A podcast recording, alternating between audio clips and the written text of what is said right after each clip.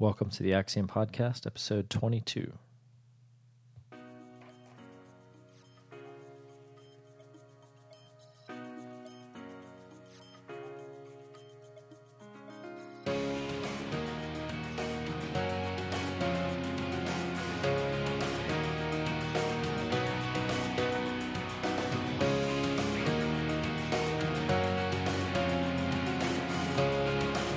To another edition of the Axiom Podcast. I'm your host, Joey Brannon, and it's always fun to get to record a podcast because these are the days that I get to kind of take a break from the regular client work and reflect a little bit, think about the topic we're going to be discussing, and um, just do a brain dump. And it's also the days that I get to work on my business. I just finished a great call with the guy who's coaching me. Um, you guys have heard me talk about him before, Doug Pole, Doug Pole Group Consulting and um, I just, you know, I, I, I, this is not what we're going to talk about today, but I have to say, if you don't have uh, somebody who's coaching you, if you do not have a business coach, you're truly missing out on one of the best investments of your time and money that you can make in business. And we're going to talk, this is actually a topic for another day. It's on the schedule for three or four weeks out from, from now. We're going to talk about coaching uh, but I just had to say today, after you know, getting off this call maybe 30, 45 minutes ago, and getting some incredible insight into the plans that we have for our business over the next year, stuff that I would have never come up with on my own. Uh, you know, th- these are they're ideas that were kind of hatched in my brain and and Doug's, and collaborating together, we came up with these things, and they're just things that I would have never come up with before. So the clarity that you get from somebody who brings an outside perspective in uh, is just really incredibly valuable. One of the most valuable, like I said, most most valuable investments you can make in your business, time wise, money wise. If you don't have a business coach, I would encourage you to make that one of your resolutions or one of your goals for this year to bring somebody else in to help you work on your business. But that's not what we're going to talk about today. What we're going to talk about today is owner operator separation and the different roles that most business owners have to play in their companies. And it's a problem that is unique to small business and maybe small and mid sized businesses, but it's especially prevalent in small business. And I had I've had the opportunity to work with, uh, you know, dozens and dozens and dozens, you know, over 100, maybe over 200, 300 small businesses and I see this problem I, when I was doing tax returns back in the day when I had the tax and accounting firm. We would always talk about this problem when we would get around to owner compensation issues. We're going to talk about owner compensation today as one of the areas where this comes into play. But when in the work that I was doing then, it was pretty much the only time that it came into play because we weren't really talking about separation of owner operator responsibilities and anything other than payroll taxes and what IRS has to say about that and what the you know how you can get in trouble with the law or what you need to do to keep your nose clean and all that stuff. But it was an like I was I would always be astounded when I found somebody who was getting it right and just that little piece of it. Like I had no idea what they're actually doing in the business like what they were doing as an owner or what they were doing as an operator. All I could see was how they were paying themselves in those two roles. And it was you know, I was always astonished when I, when somebody would get it right and be like, "Huh, this person is doing exactly what they're supposed to do." Not because IRS says to do it, not because they need to pay X amount of tax or save X amount of tax, or you know, irrespective of any tax considerations, they've got it right, and you could see that they had it right because it had a tangible effect on the business. Like those were the businesses that performed better. Those were the businesses that were more profitable. And you could kind of you could visit these businesses, you could walk the floor and they were just run better. So there was something to hey, if they're paying themselves as as an owner uh, the right way and they're paying themselves as an operator the right way, wow, they, they're probably doing some other things the right way. Is the point? So we're going to talk about specific things that you can do to make it the right way. And maybe a few tips, tricks, hacks to, to help you get the processes started and get the systems underway. But the first thing that you have to come to grips with is that if you own a business, you you at some point you want to make this distinction between owning a business and owning a job. And this is most often the case in very small businesses. I would say businesses that generate less than a million dollars in revenue.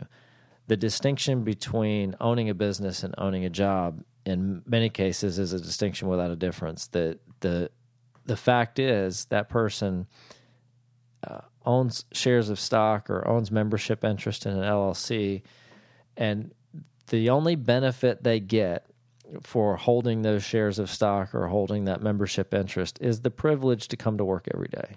And that, you know, some days that may seem like a privilege and you know, there there is something to be said for that. You know, when you're in the middle of the recession in 2008, yes, times are tough. Yes, sales are down. Yes, um, you know, payables might be high but you didn't go to work every day wondering whether you're going to get fired or not. And I was in this boat. Like I, I vividly remember in the middle of the recession in 2008, 2009, it actually hit our business. You know, professional services businesses lag behind. Um, certainly lag behind construction. Certainly lag behind retail. Certainly lag behind most other service industries. Uh, but eventually, it did come down and it did hit professional services and so it was, you know, probably like 2009, 2010 were probably the toughest years for us. And I remember having a conversation with Josie, my wife, and we, you know, it was tough. Like we were having to cut back on a lot of things, and I had to lay some people off. And we um, were talking, and I said, and we had just gotten word that like two friends in one week had been laid off from their jobs. Like they just came into work, and the person at the front was like, you know, go see John in the manager's office, and and waiting for them was John with their last paycheck, and it was like, wow, that's now it's getting real. Now it's you know we've got friends who are, are being are unemployed now, and I remember having this conversation with Josie where I was like, you know, well, as bad as it is, I don't have to worry about whether I'm going to have a job tomorrow. Like, yeah, sales are down, and yeah, we had to cut back, and yeah, we might not be taking a vacation this year, or, or whatever the the tightening of the belt meant for us at that time. But I wasn't going to lose my job, so there is something to be said for the fact, you know, the privilege of coming to work every day. But if that's the best that you can hope for, is hey, you know, during the recession when everything else sucks around me, um, you know, at least I don't have to worry about losing my job. That to me is not a big enough carrot to want to be a business owner. There's a lot of other things that you should aspire to other than just the privilege to go to work every day for yourself.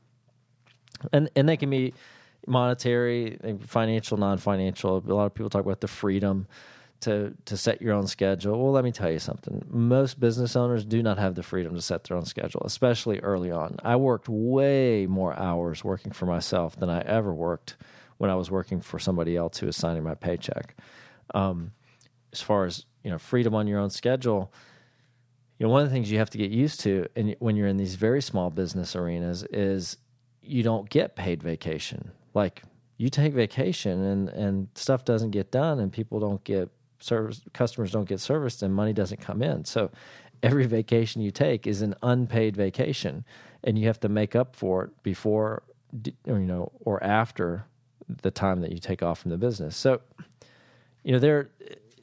I didn't want this to turn into a discussion about should you own your own business or not, but for for very small businesses, often all they have is a job that they own, and that's what they own. They own the job, and so they work more, they make more. They work harder, they make more.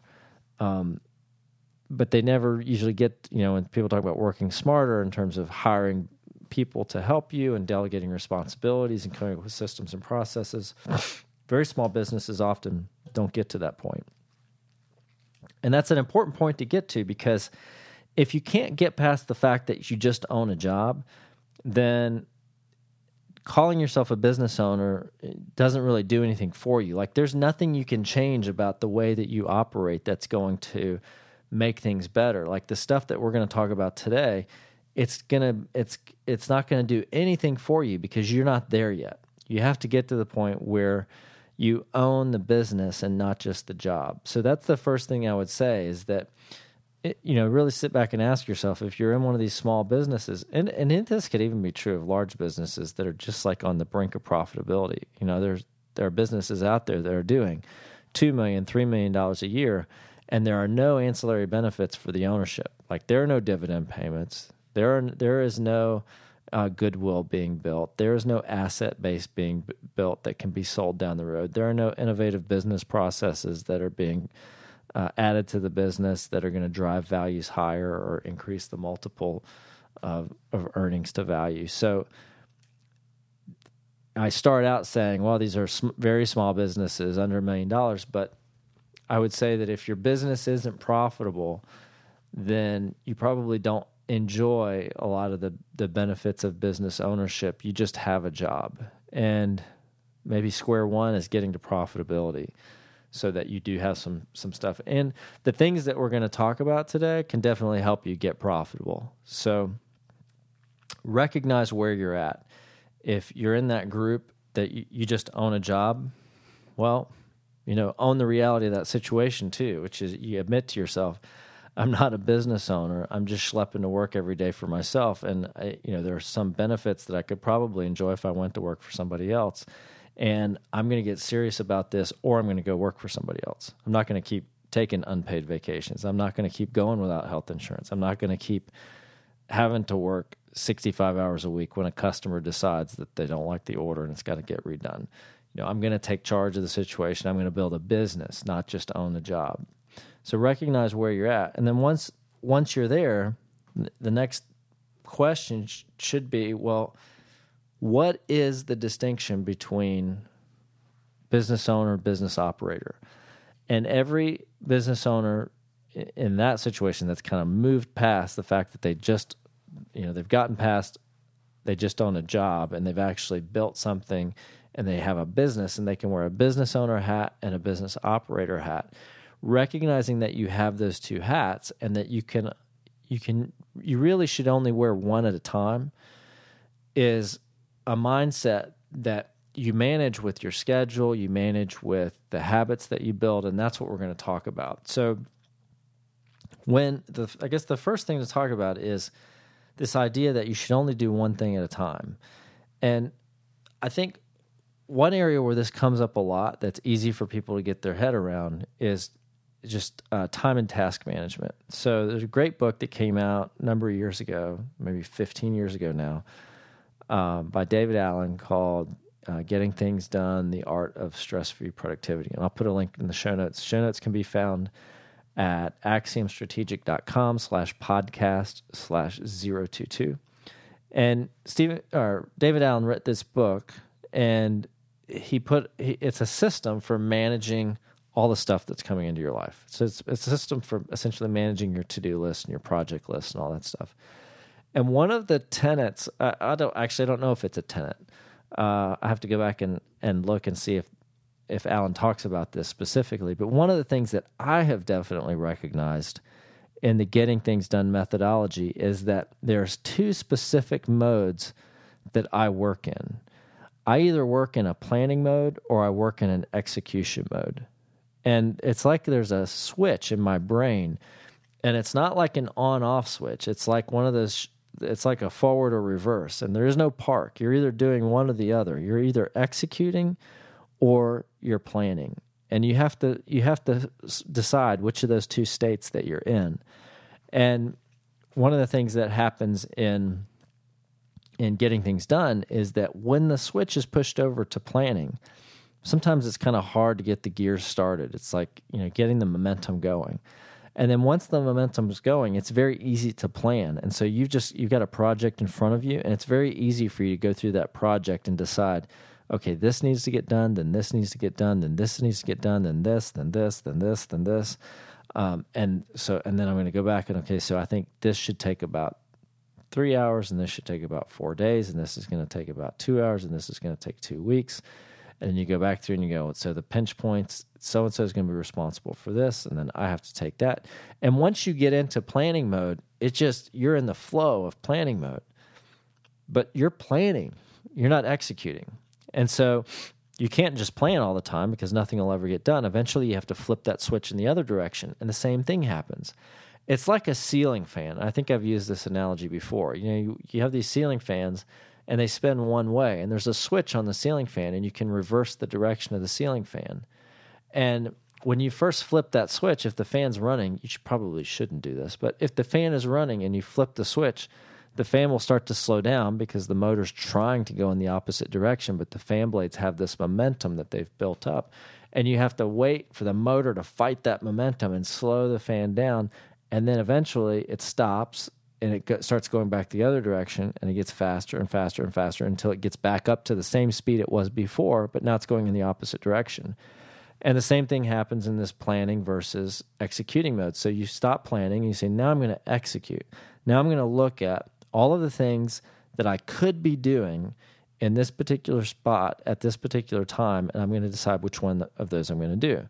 And I'm just going to take the one that is top. I'm going to look at the list, and whichever one jumps out at me, that's the one I'm going to do. And now you're executing, and it's kind of hard to get going. It's hard to pick that first one. It's hard to decide what the priority should be now that you're in execution mode.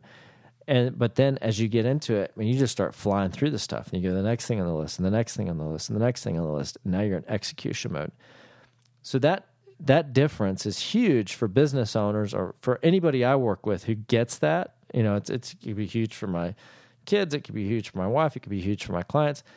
That applies to everybody. The great thing about getting things done, and we talk about it so often because it literally fits into every part of your life. But that difference between I'm executing and now I'm planning and now I'm executing and now I'm planning and I'm not doing I'm not executing and planning executing planning executing planning. I'm doing lots of planning and I'm doing lots of execution. And the more the bigger the blocks you can get the more momentum you can build and the more effective you can be. The same exact principle is at work when you're in the business and you're the owner you're wearing the owner hat or you're wearing the operator hat.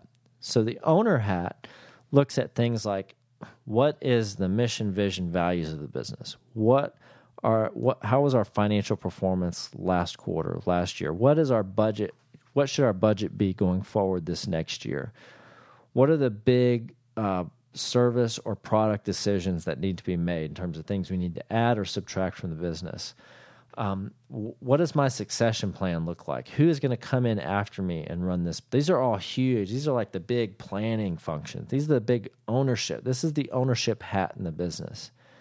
Where do we take the limited resources that we have at our disposal and employ them in the business so that they have the greatest effect, the greatest return, whether that's financial or otherwise?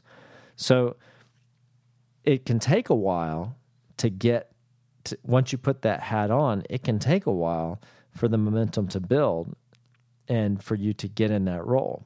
And it's all relative. Like, I mean, it could be if you're supposed to review the financial performance of the business every week, which seems kind of often for, for an owner role, but maybe not for a key manager role. But let's just say you've got some stuff that you're supposed to do every week as a business owner.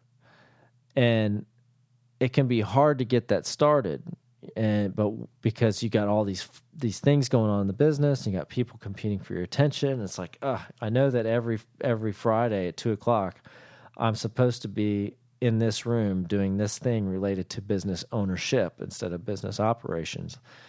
But we got this fire to put out and that fire to put out, and this person just got hired and they need to be trained. And but if you can get in that room and, and you can fight all the resistance to get in that room and you can finally get in there and you start on that first thing that you're supposed to do on the regular basis as an owner instead of an operator, then the next thing is a little bit easier to do. And then the next thing is easier than that. And pretty soon you've been in there for three hours and you're making enormous headway on the ownership of the business. Like, where is the business going? How has the business been doing? What are the next big steps for the business? and then you switch gears and you get into execution. And the execution in businesses, I mean, it's just happening. It's like that's the 40 hours or 50 hours or 60 hours a week that you have to put in to make sure that stuff gets done. That stuff just, I mean, that's got to happen. So you leave the ownership room and you, now you're back, you know, the, the, the little refuge that you had as your, with your business owner hat on, you put your operator hat back on, and now you're back dealing with the training or putting out the fires or talking to the customers or making the sale or doing all that stuff.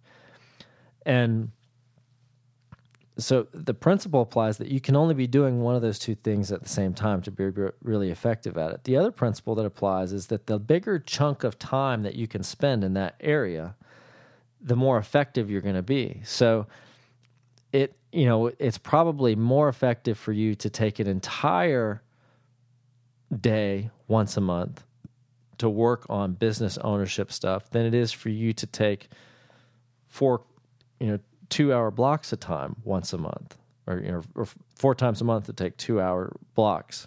So if you can block the time together, you enjoy that momentum that builds when you wear that hat, and you can get not necessarily more done, but better stuff done. And usually more stuff too.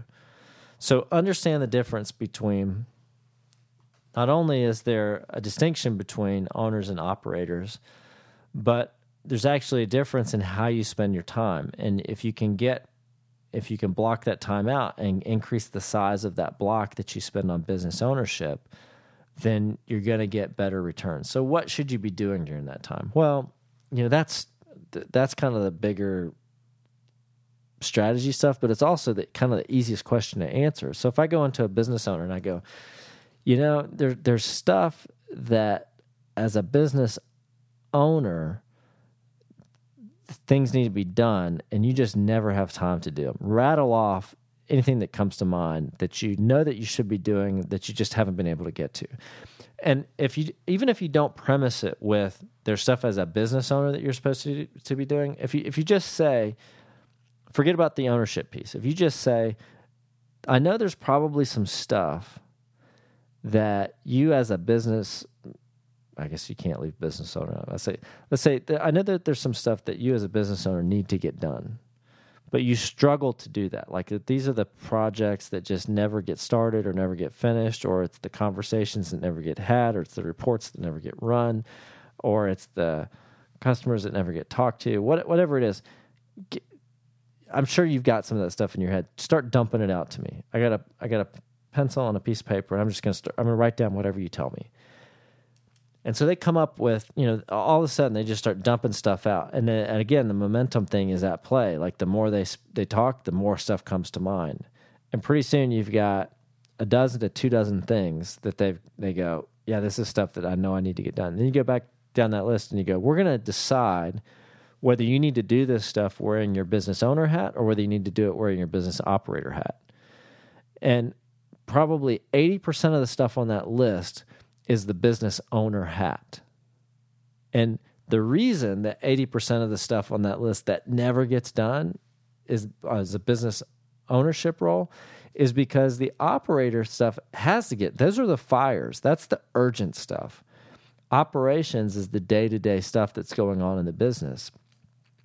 And it's always trying to encroach on the business owner's time. So you have to guard that time you have to protect it. You have to realize how important it is that you not do operations and that's that you know some call some phone calls from customers do go unreturned for a day. Uh, some employee crises don't get solved that afternoon because as bad as it is that those operating things aren't getting done, it's worse that the business never makes any progress and you're stuck doing those same operating things five years from now because you haven't taken the time to step back and decide where the business is going to go. And eventually, the business should go to a place where you don't have to deal with those kinds of things. You're spending your time on other stuff that's more valuable to the business. So, recognize that you have to protect it, recognize that there's a difference. And then in the actual roles themselves, you need to build some things into into your business or to your workflow or maybe even your office environment that makes it clear which role you're operating in. So it's your your employees shouldn't guess when you're the owner and when you're the operator. They should know that oh, he's in that room with the four managers of the business. These are the people who call all of the shots. And they are, he's in there right now as the business owner. He's getting the reports that he needs from them to assess how the business is going. Or he's in there with the attorney talking about his will and his estate, and he's doing that in an ownership role. And the more clearly you can define your ownership role in the business, the more opportunities you'll have to lead the business. Because as an operator, you're essentially replaceable. As an owner, you're not. The owner is the only person in the business who replacing that person can fundamentally change what the business does, how it does it, and and what uh, vision it has for the future. The the managers don't control that. Like the managers can't decide today we're selling air conditioners, tomorrow we're going to sell solar panels. The managers can't decide uh, today we're doing tax and accounting services, tomorrow we're going to start selling strategic consulting services. Only the owner can decide those things. And if you're not if you're never perceived as an owner in your business, you lack the credibility and the authority to make those kinds of changes in the business. You can make the change, but lacking the credibility and lacking the authority, you're also going to you're not going to have the buy-in and it's going to be an uphill battle to make any of those changes. The more people in the organization understand that you have specific times and specific routines that are solely associated with your ownership of the business, the more they're going to perceive your leadership position in the company and the more confidence they'll have that when you decide to make these big changes as the owner, you're going to be able to pull them off because you're used to acting like an owner.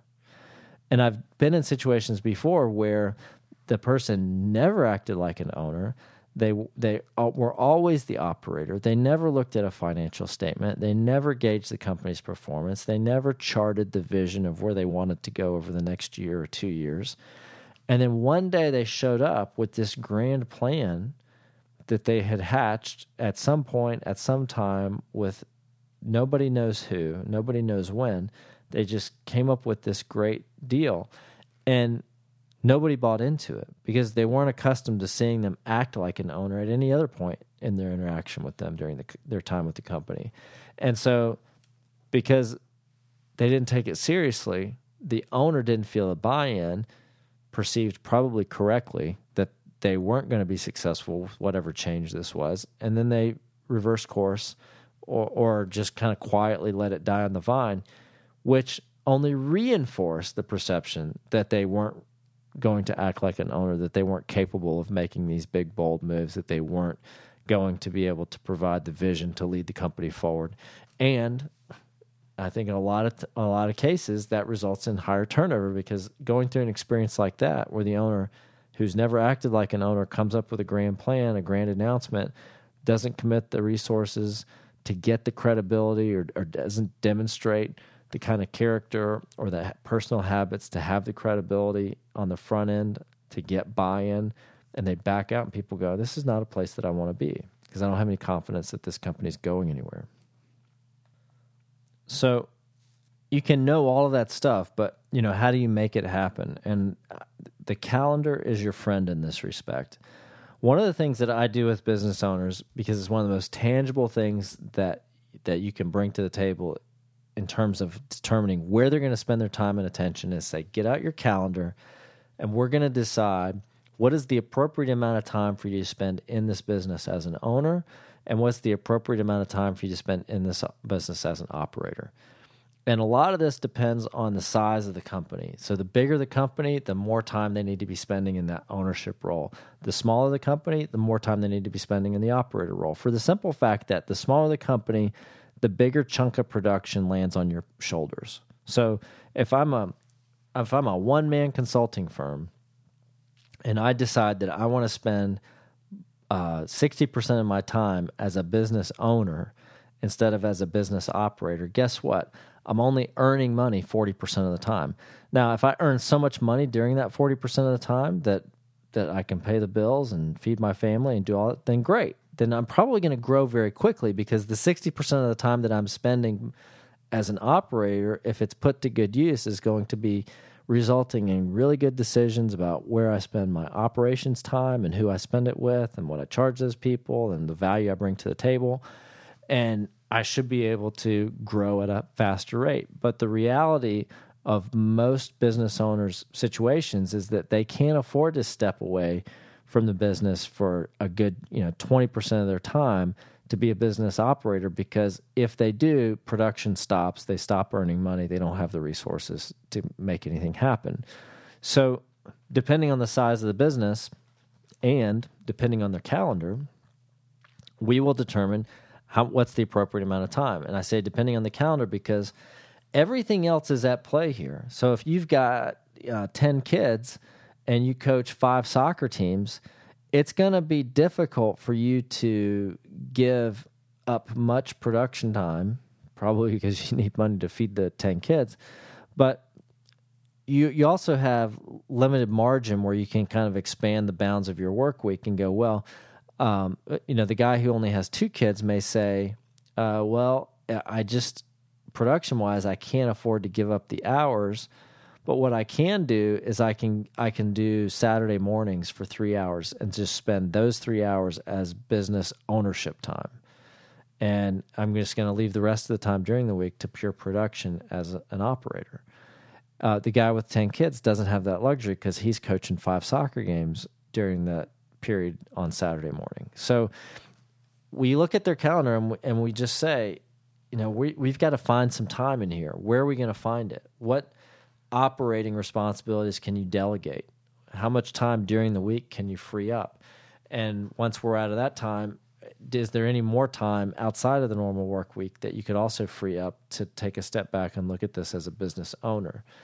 And sometimes you know we we find the time. Sometimes sometimes you know I guess the harder situations are when there is more than enough time. When it's like well, I only work 35 hours a week. So, I mean, I can, uh, you know, and I could probably knock that down to 30 and not take a hit because I, I, could just, there's some things I could do faster. How much time do we need as an operator or as, how much time do we need as an owner? And you go, well, that's a really good question because I'm usually fighting to get two or three or four hours a week. And you're telling me that we could easily come up with 15, 20 hours a week.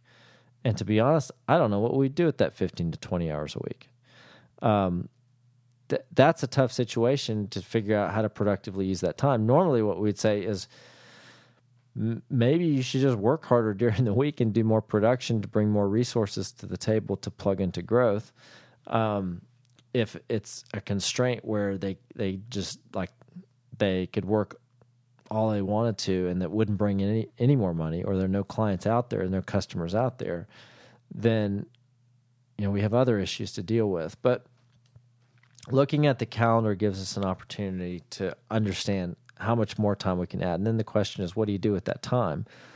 Well, that's the strategic planning process. I mean, that's that's what I kind of sell and make my living on is is coming in and helping business owners use that time as an owner to better effect. Um, and we get into uh, discussions about operations, but we're making changes to operations as an owner would make changes to operations, not necessarily as a line manager would make changes to operations. So, for instance, we might be redesigning a process, but we're not inside the Word document changing the particular form that gets handed out to the customer. We're just saying, we know that this form probably needs to change because it's not effective, and then that gets delegated to somebody else in operations. So, the the time that you and and the, I'll probably uh, let's just bring this back to the first thing I said. Probably the very first thing that you should do with that time is go out and get a coach. It's like if if you're going to be if you're going to commit yourself to acting like a business owner, probably the very first thing that you should do is find 2 hours a week or 3 hours a week where you can work with a coach for an hour and and hiring a coach is something that we'll probably get into in this episode we have coming up in three or four weeks because I have a lot to say about that too. Um, but find two or three hours, and an hour of that you can work with a coach, and the, and the other hour to two hours you can work on the homework that comes out of your coaching session. Getting that outside perspective is probably the most valuable thing that you can do to help your business over the next year. And what you do during that time is going to depend on what your coach hears. Um, it's going to depend on what your coach feels needs to be the, you know the next priority in the business. Um, if you don't have a coach, get a coach. If you can't get a coach, like let's say you're in the interim, like you're you want to start this today, you're like, I've got to switch hats. I have to, you know, I realize that there's an ownership hat and there's an operator hat, and I have not been wearing the ownership hat. I want to put it on this afternoon. I Uh, I'm not going to wait. I'm going to hire a coach, but I'm not going to wait until the coach's first day. I'm going to start doing this stuff right now. What do I do during that two to three hour time? The I would say some things that you could do if if you if they're available. Number one, review your financial statements. Understand exactly what the business's performance is.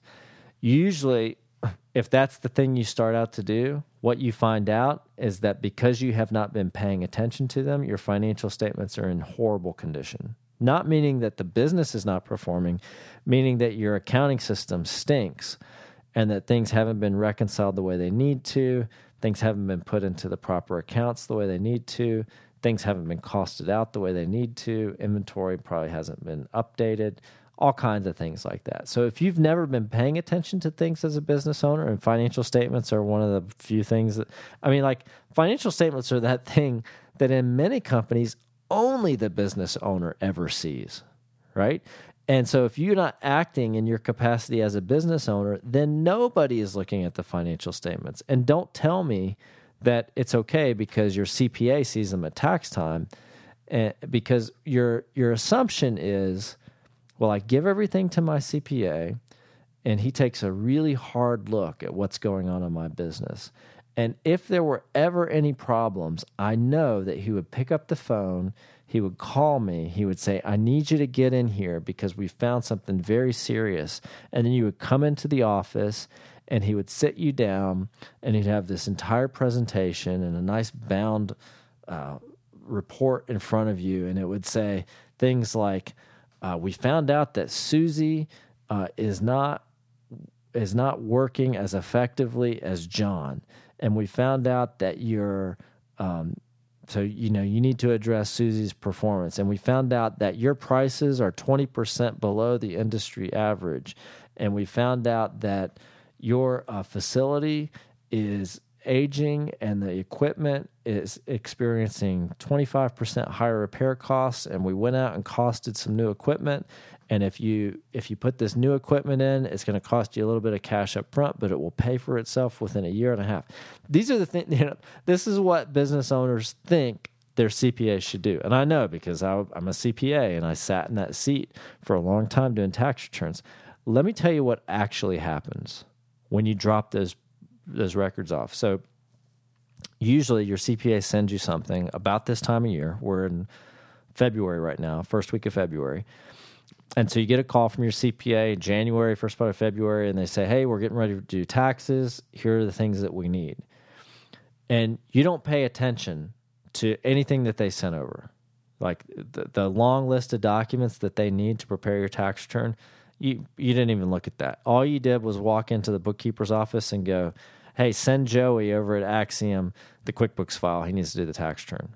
And so she does it, and in my inbox comes the QuickBooks file, and I'm I'm your tax CPA now, and I take a look at your QuickBooks file, and immediately I go, oh, all that stuff that we asked for, we, we still need that stuff. Like there, I have tons of questions about the QuickBooks file, and they would have all been answered if you'd have given me the stuff that I asked for on the list, but you didn't. So I'm going to take some time, and I'm going to go ahead and send you another email that asks for all that stuff again. And so you do that and you ignore it. Uh, or maybe you delegate part of it and and they get all the stuff together and they before you've told them before you send it to Joey I want to look at it. And so your bookkeeper gets all the documents together that I need or most of them that I need and she gives it back to you and it sits in the corner of your desk for a week and then it makes its way to the floor for another 4 weeks and in the meantime, I got 250 other people just like you that I'm going through this same process with. And eventually, uh, we get to March 12th, and you still haven't given me any of the stuff. And I call you and I say, hey, we don't have any of your stuff to, to answer those questions we had about the tax return. You go, oh, yeah, yeah, yeah. It's right here. It's on my floor. Uh, I, I will get to it in the next two days. and I tell you, well, it's March 12th. So, like, even if you sent it to me today, I'm not going to get to it. We're going to extend you. And you go, oh, extension. Well, how long is that good for? And I go, oh, it's good for until September 15th. And you go, oh, okay, okay, fine. So I'll get this stuff reviewed and I'll get it over to you next week. And guess what happens? You don't get to it next week. It you know because now you have until September 15th to do it. So so this process goes on and on and on and then and we get to like August 15th and I call you and I go, "Hey man, I got to have this stuff like in the next week or we're not to be able to get your taxes done." And so you go through the stack and you're like, "Oh, there's a list here that you sent me." and I'm like, yeah, there's a list, and I think I remember what was on it. Uh, can you send it over? And you go, well, we don't have exactly everything. And I go, okay, well, what do you have? And you tell me, I'm like, we'll just send it over. And so you send me what you do have. I fill in as many holes as I can. I call you back. I'm like, hey, we don't have this, this, and that, and I, I need you to estimate how much this was and how much that was. Okay, get me this bank statement. Give me that credit card statement. Okay, we're done. Return gets filed on September 14th, right? And we're done. Nowhere in that period of time did your CPA ever stop and pull back from the business and go, I wonder how their pricing looks compared to all of their peers in the industry. At no point did they ever look at the individual commissions of your sales reps and go, I wonder why Susie is so much lower than John. Or, uh, or wow, Susie's average sales price is 25% higher than John's, but she's doing lower volume. What what's going on there? You know, I didn't ask any of this. I didn't look at your age of your equipment. I didn't consider whether you should buy new equipment to replace it. I didn't look at your repair costs and whether they've been going up or not. I didn't do any of that stuff.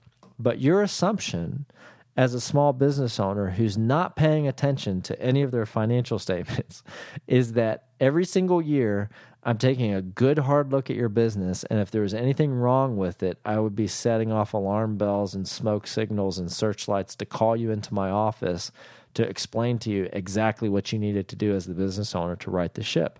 And that's never going to happen. Like that is never going to happen. You need to you need to understand that you're paying somebody to prepare your tax return, which is filling out a form.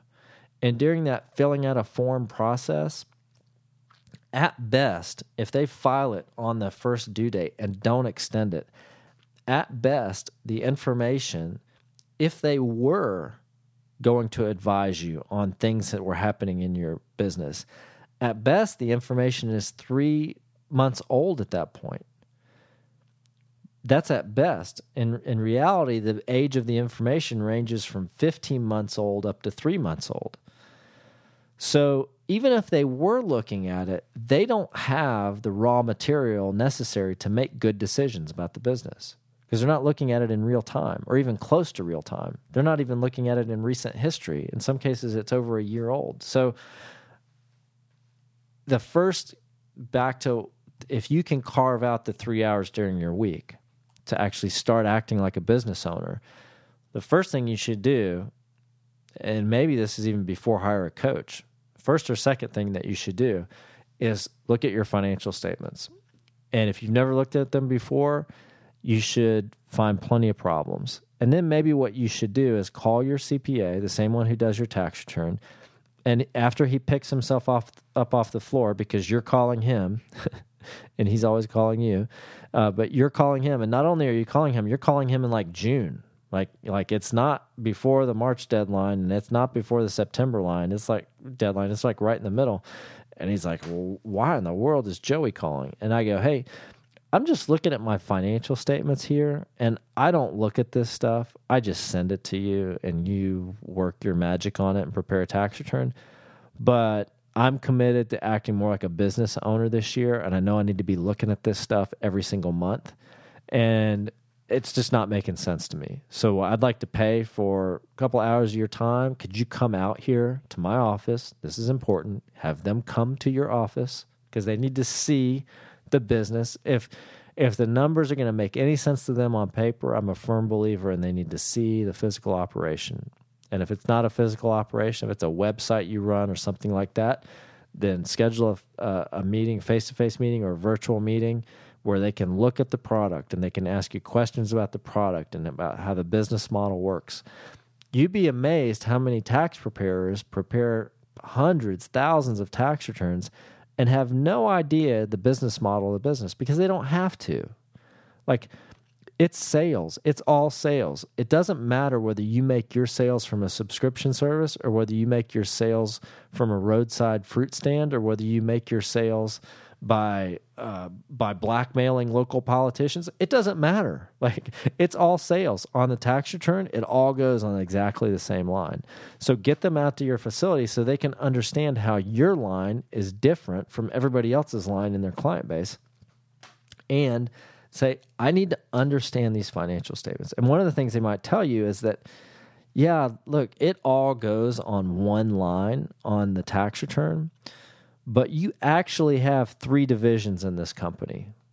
And I can see that by looking at the way your warehouse is set up and looking at the types of production lines that you have. You have three divisions.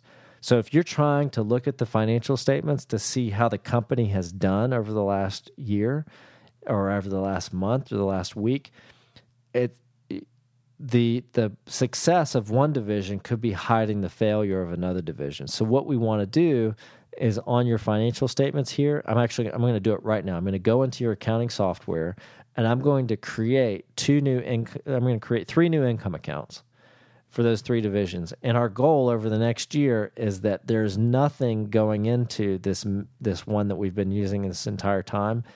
Over the next year, we transition into using these three new ones so we have a better understanding of how we're earning our money, what products and services are actually generating the cash coming in the door.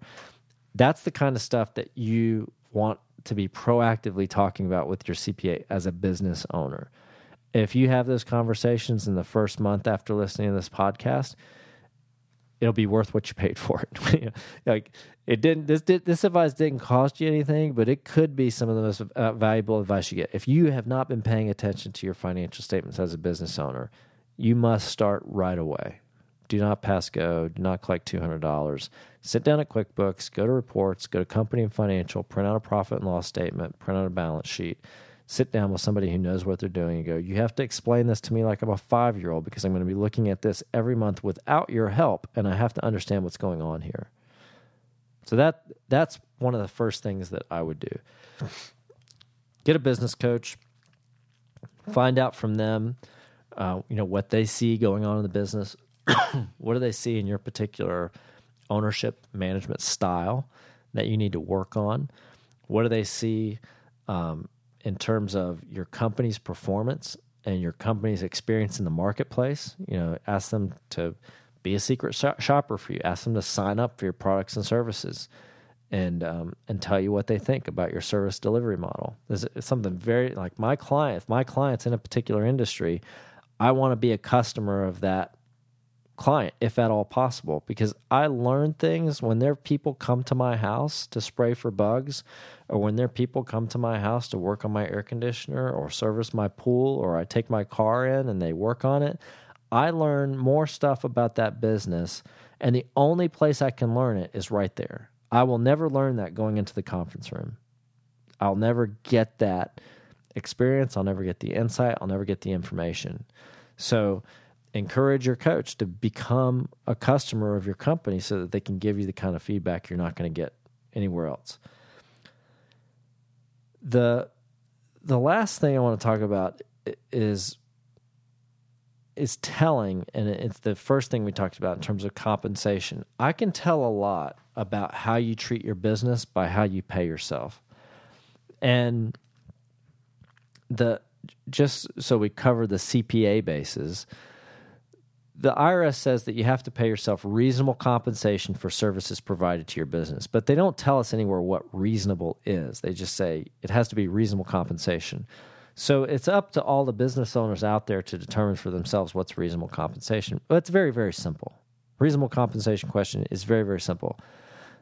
the first thing you have to do is separate what we've already talked about separate the ownership role from the operator role.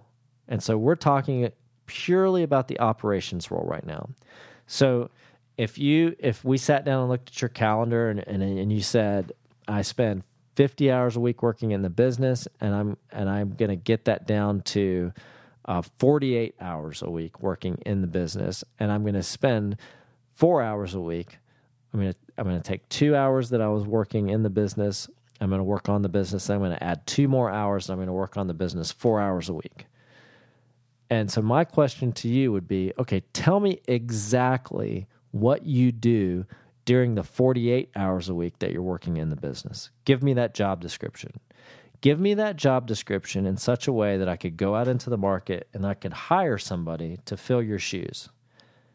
And they all think that this is impossible. Like they all think that they're irreplaceable. But what they're thinking about is the ownership hat, which is irreplaceable until you sell the business. You know, and then and then it's irreplaceable because nobody's going to come in and run the business exactly like you did, right? But you can all be replaced. It's just that you can't replace yourself with somebody who's going to do it exactly the way you did it. So it's irreplaceable in that sense. But that's the only thing that's irreplaceable the list of stuff that you do for 48 hours a week is eminently replaceable. Not only that, but I guarantee you that of the 48 hours, the stuff that you do during about probably 30 of those hours can be done better by somebody else. I mean, because you're not the smartest guy in the room. You're not the sharpest tool in the shed. You know, you're smart, you're sharp, but I I bet you that given enough time, I could go out and find somebody who could do it even better. And the best business owners know this. They understand it and they do spend the time. It it's all about the amount of time it takes them to find that person who can do it better than them. And they'll they'll take the time, they'll be patient, they'll expend the resource, they they will spend the time and energy and attention focusing on how do I find that person so I can divide my my responsibilities up into three different areas. And my goal as a, a top leading business owner is to grow the business so that each one of those three part-time positions that I'm filling, it eventually with the company eventually grows to where it needs three individual people for those businesses. And I'm going to go or those roles. And I'm going to go out and find the smartest, sharpest, brightest people I can, people that can do those three roles much better than I could ever do them. And I'm going to put them in place and grow the business. Every successful entrepreneur knows this, they're committed to it, and they understand that nobody can replace them as the business owner, but they're eminently replaceable as the business operator. So, in terms of getting compensation right, once you've identified the stuff that you do during that 46 or 48 hours, whatever the number is that you're in the business operations, then we go, well, what would it cost us to go out and replace you? You know, is this a forty thousand dollar year position, a fifty thousand dollar, eighty thousand, a hundred? What is what's the magic number?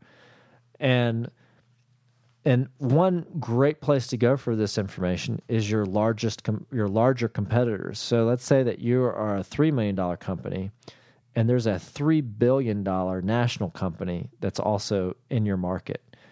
And all the stuff that's on your 48 hour list of things that you spend working in the business every week is the same stuff that's on the general manager's list at this $3 billion national company that's down the street.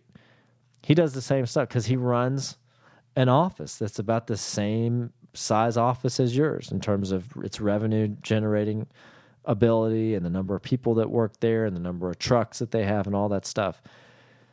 And you go, well, what does that guy make a year? Well, that guy makes $65,000. So reasonable compensation for you is $65,000 and you know you might be paying yourself twenty thousand dollars, you might be paying yourself hundred thousand dollars. What you're currently paying yourself is irrelevant. What you, what's relevant is what you should be paying yourself. You need to be paying yourself sixty five thousand dollars a year to do that forty eight hour a week job because that's what the market rate is. And my clients will hear me talk about this over and over again. Treat it like a real business. That three billion dollar business, that's a real business. Like there's nobody in nobody in your circle of friends or acquaintances is going to look at that three billion dollar company and go, yeah, but you know, I mean, they're kind of they're kind of running it off the cuff. I mean, it's not they don't, they don't really have all the screws tightened down over there. You know, they're they're just kind of winging it. No, they're, they're a three billion dollar company. They have offices in twenty five states. You know, they've got eighteen thousand employees, whatever it is. Uh, that's it's a real business. Okay, so they know exactly what every person in that company is making, and it's at market rate because if if that person starts underperforming, they have to know that they're going to be able to go out into the market and they're going to have to be able to to replace that person at the same salary level and not blow up the budget.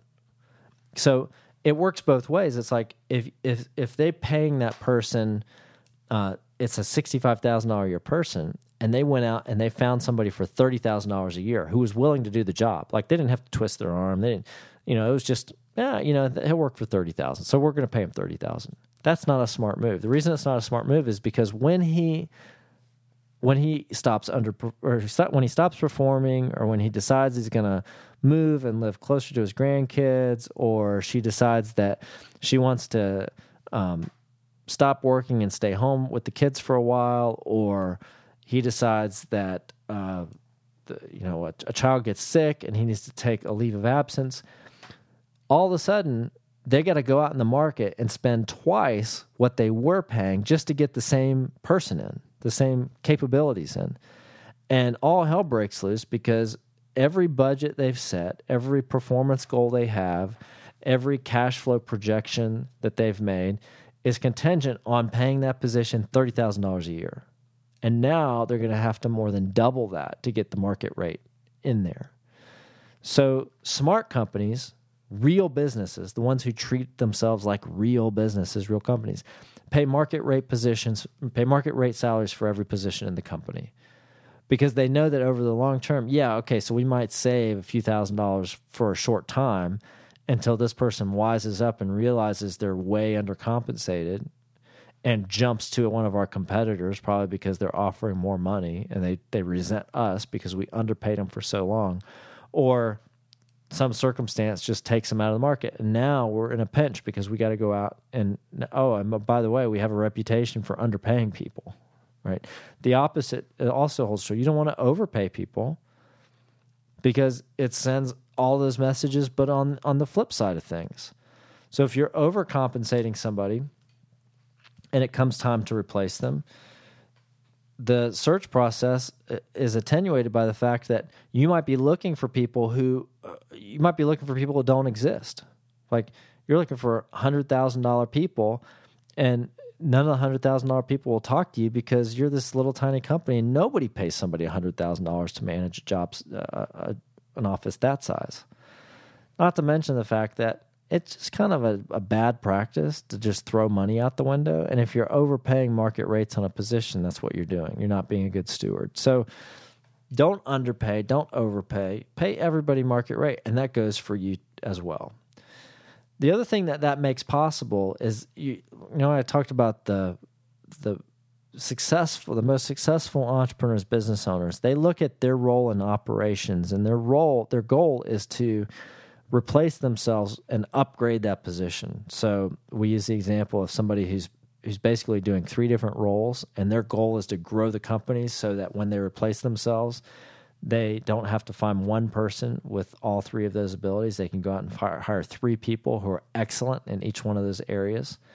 Well the same thing happens in small businesses when if you're paying yourself a market rate you want to replace yourself. So let's go back to our, our example of the $3 million company versus the $3 billion company. If you're paying yourself $65,000 a year because that's the market rate for that position, and things are humming along and the business grows to 4 million, 5 million, 6 million. And and you also are paying yourself some performance bonuses because those are those are good. Everybody should have some performance metric that their compensation is tied to.